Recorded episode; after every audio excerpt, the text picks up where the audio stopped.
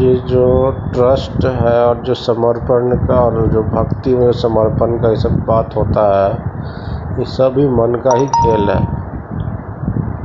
ज़्यादा और कुछ नहीं है। जब सत्य आपके सामने होगा और जब आप सत्य में होंगे तो न समर्पण रहेगा, न भक्ति रहेगा, न ट्रस्ट रहेगा और न इन सब का आपको ज़रूरत रहेगा।